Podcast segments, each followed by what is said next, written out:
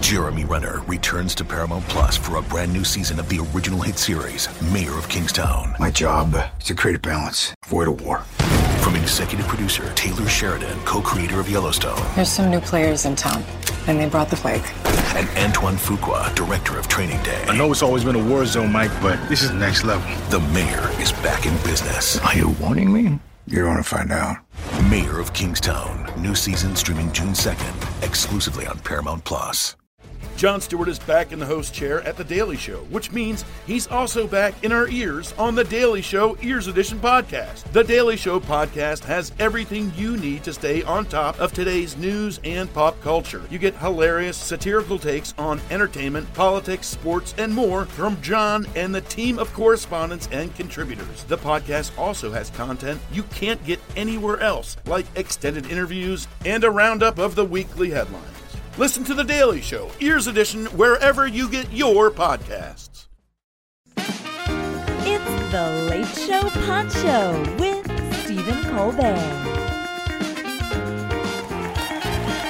Ladies and gentlemen, my next guest tonight is the writer whose novels inspired H B O's Game of Thrones and its new prequel series, House of the Dragon. His latest book, The Rise of the Dragon, an illustrated history of the Targaryen dynasty, Volume one came out today. Please welcome back to The Late Show, George R R. Martin.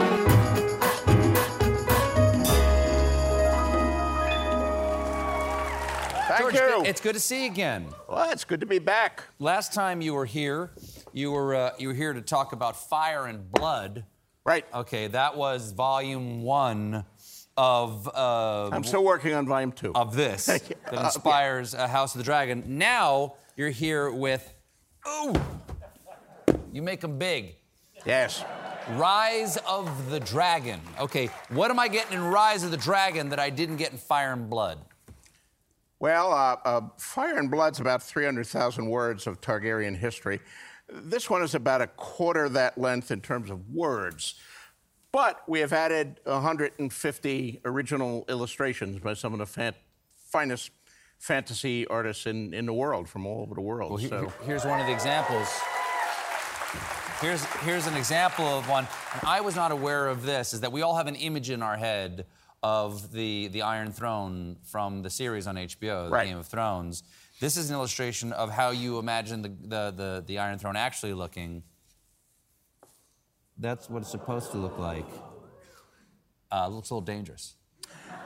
It is. It's, it is supposed to be. A lot of the kings uh, cut themselves on it, and then sometimes it gets infected. So it's probably good you don't have an iron seat there. Yes. Uh, mm-hmm.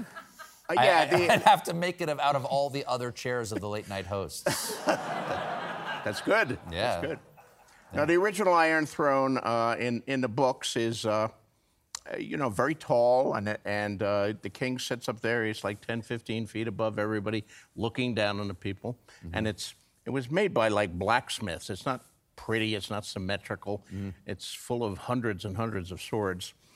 Uh, but when we actually got to making Game of Thrones, well, we, we didn't have a, a soundstage with a, you know, tall enough ceiling in sure. order to uh, fit it in there. So... Uh, They made the one that has become, uh, you know, kind of iconic mm-hmm. for Game of Thrones. But when we made the new show, we had a little more room, and we were able to expand it. And uh... hey, you also have a little bit more money, much more money at the beginning of this show than the beginning of the last show did, when all that was established. Yes. And and some of the money has gone into uh, your your you know your your creations uh, the here. The dragons, yes. The dragons. They're, instead of having three dragons, how many you got now? Well, it depends on when you count, but uh, yeah, roughly seventeen to twenty at various points, because uh, some of them die and new ones are born, and the first season takes place, uh, you know, over about twenty years or so. And what was your what was important to you about the creation of, of these dragons visually? Well, I wanted I wanted the dragons to be uh, characters, to have uh, you know a stronger personality and to look different from each other. So when you saw one. Immediately on the screen, you you knew that, well, that, that is uh, Vhagar, that is Caraxes, okay, that is Sea Smoke. There's Caraxes. Yeah. There's Caraxes. He, look, he looks so mean. This guy's more of a, a sweetie. Cyrax seems more like a kind Cyrax, of a that's uh, yeah, that's yeah. Rhaenyra's dragon. Yeah. Uh, but yeah, each uh, each dragon should have a different personality. I, I like them to be more colorful, too, than the than the first show. If you've ever looked at uh, real-life uh, reptiles, lizards, mm-hmm. snakes, that, yeah. some of them are very brightly colored. They have all sorts of bands and mm-hmm. stunning colors. But uh, so uh, we wanted to capture a little of that, and, and we have. Legally, legally, I have to ask you how things are going with Winds of Winter. Well, that's a legal requirement. Uh, for me, a legal part of me. You're not legally required, but I, I have a contract that says I have to ask George R R. Martin those when he comes well, on. Well, I, we, I am making progress with, uh, um, with the Winds of Winter, mm-hmm. uh, but it's still not done yet, but I, I have... Uh, how much know, are we talking? How, how far are we talking? Uh, well, I... I, I, I think it's going to be a very big book. It, you know, the biggest books so far were... Um, The third volume, Storm of Swords, and the fifth yep. volume, Dance with Dragons. Those those were both about fifteen hundred pages of manuscript. Yep. This one's going to be bigger than either of that. Mm-hmm. um, and I think I'm about three quarters of the way done. I'm some done with some of the characters. You know, they're, they're all... They all, the characters all interweave. Sure, sure, so sure. I've actually finished with a couple of the characters. I got their whole story, but yes. not others. So uh, okay. I have to... I have to finish all that weaving, but it's still going to take me a while. And so ten years to go seventy-five percent of the way through means yeah, that, that's that all, about... that's depressing. That's depressing. Yes. Okay, all right. So three more years. And I do know one thing for certain, that, uh, you know, when we're going to deliver it and it's going to be published, and the next day I will get the first tweet that says, "Where's the Dream of Spring?" But it'll be from me. Uh, yes. I, wanna, I wanted to ask you about um, Elden Ring. Okay, it's oh, a very, okay. very, very popular video game. What did you actually do to create that cosmology? Well, it was uh, it was actually a number of years ago now. It, mm-hmm. You know, video video games, which I didn't know, um, actually take us long to make as like a major motion picture, uh, if not longer. They had intensive development, but basically the people from From Software. Mm-hmm. Uh, the makers of Elden Ring contacted me a, a number of years ago, and they wanted to do this video game, and they wanted a, a world built. They wanted the world building, which I'm, you know, uh, been doing for quite a while, and I and I like doing it. But they made it clear that Elden Ring was going to take place in, uh, let's say, the present of their game universe. Mm-hmm. But what they wanted me to write was what happened like uh, five thousand years before that that totally screwed up the world so that the present was really messed up. So I I went back and wrote, uh, you know, a history of uh, what happened five thousand years before the current game and who all the characters were and who was killing each other and what powers they had. You know, they, they had these these runes that were the center of the game, and and the rune got split into many many pieces and runes, and that's what screwed up the world. So Do you, I you laid all it? that out. Have you played it? I, I have not played it because people seem to want this Winds of Winter book. And I have a... I have, unfortunately, uh, a totally addictive personality. I, I, I did play video game a long, long time ago. I played games like uh, Railroad Tycoon and Master of Orion and Homeworld, and I would wow. get sucked into it, and I, uh, weeks, months would go by, and I'd be sitting there in my red flannel bathrobe just playing, one more game, one more game, and uh, I, I can't. I got to go cold turkey on this. This is going to kill me here. But it was it was fun, and the, the Japanese team who put together the game, it's the most beautiful game I've ever seen. It's mm-hmm. it's really uh, amazing and amazingly detailed, and the people who uh, uh, play it love it, and I'm very gratified to have been a part of it. Do you still do you still read fantasy and science fiction yourself? Like, do you do you read I, other people's works and new things? I, I do. You know, I mean. I'm pretty much sent by every publisher, every high fantasy that comes out, mm-hmm. uh, you know, for the possibility of blurbing. And I, I do tr try to look at them, and I mm-hmm. read some of them, and I blurb them when I can. Um, and I also read other things. I've always been a, um, someone who likes not only fantasy, but also science fiction, which is what I really mm-hmm. started with back in the seventies, and... Uh, And other genres, mystery novels, uh, historical. I love history mm-hmm. and historical fiction.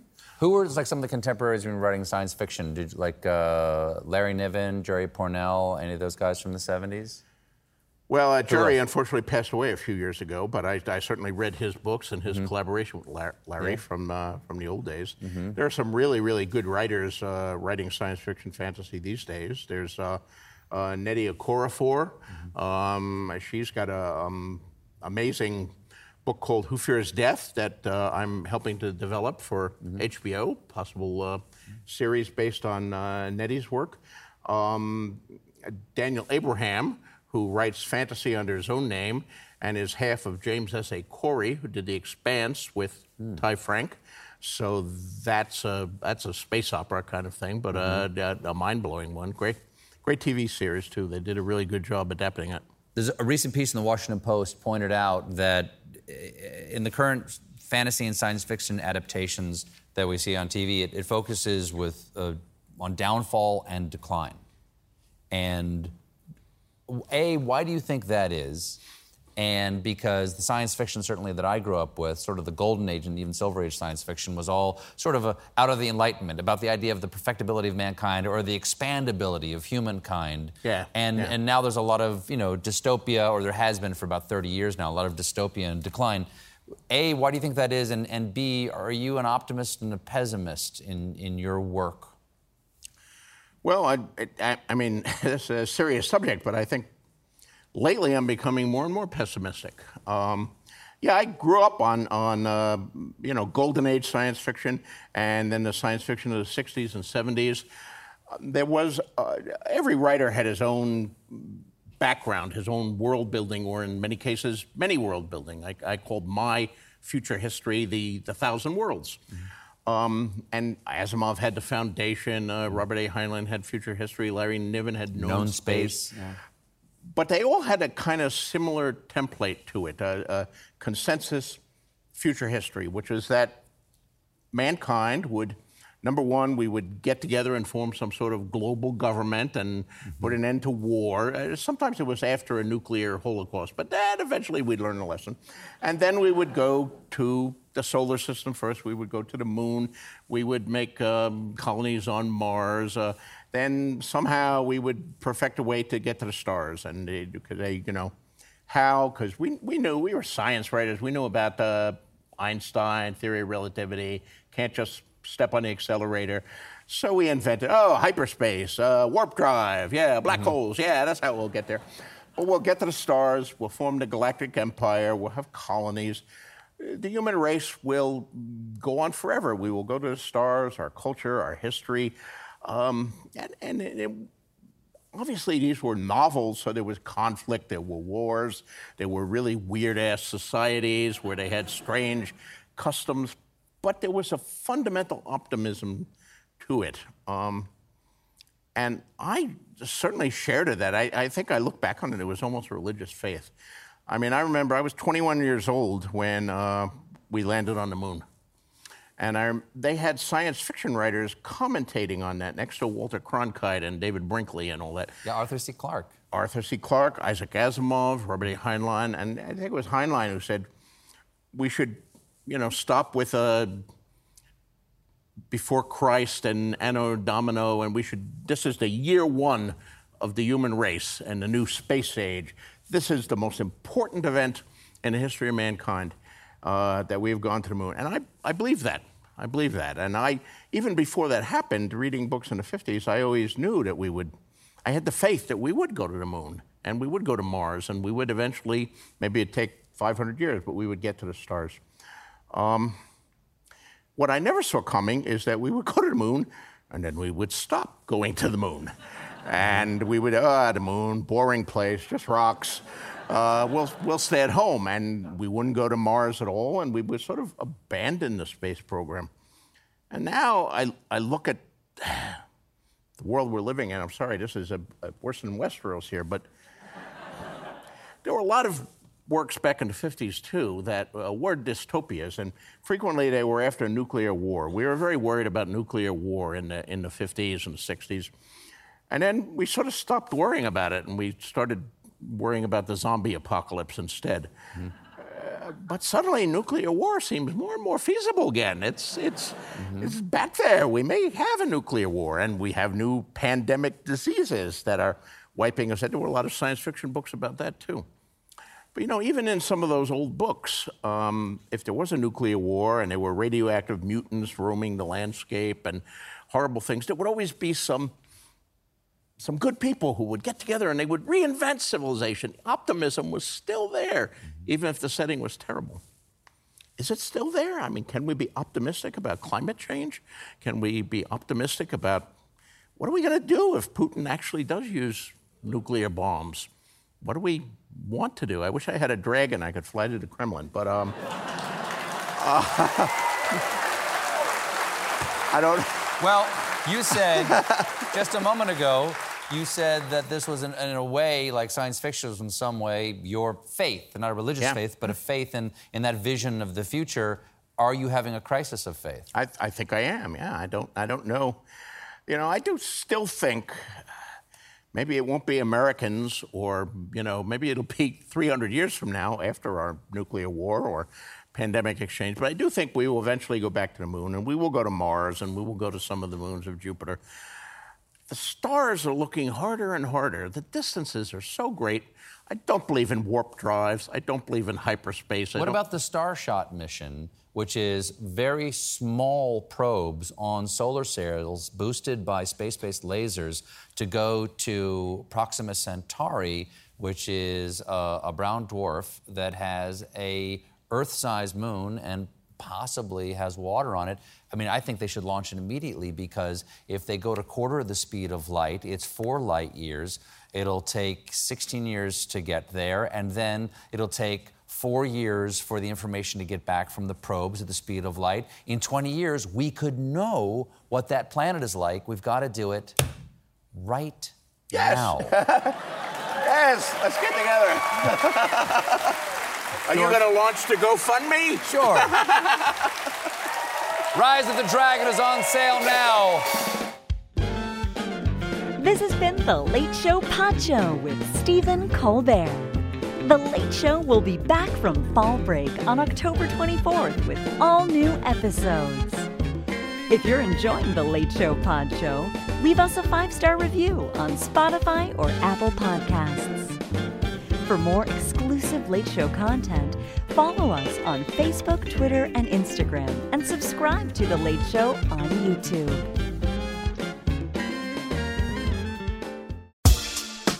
Rise and shine, football fans. Start your day the right way with Morning Footy, a podcast that covers every aspect of the global game. Headlines, match previews, analysis, interviews, culture, fashion, and plenty of banter. Join as we track the thrills and spills of Europe's biggest title races, the business end of the Champions League season, a summer packed with international competitions, M L S, N W S L, and much more. Subscribe to Morning Footy.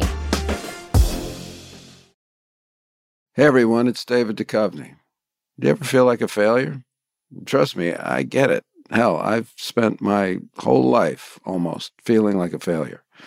It's appropriate though, because on Fail Better, my new podcast with Lemonada Media, exploring the world of failure, how it holds us back, propels us forward, and ultimately shapes our lives is the whole point. Each week I'll chat with artists, athletes, actors, and experts about how our perceived failures have actually been our biggest catalysts for growth, revelation, and even healing. Through these conversations, I hope we can learn how to embrace the opportunity of failure and fail better together. Fail Better is out on May seventh, wherever you get your podcasts.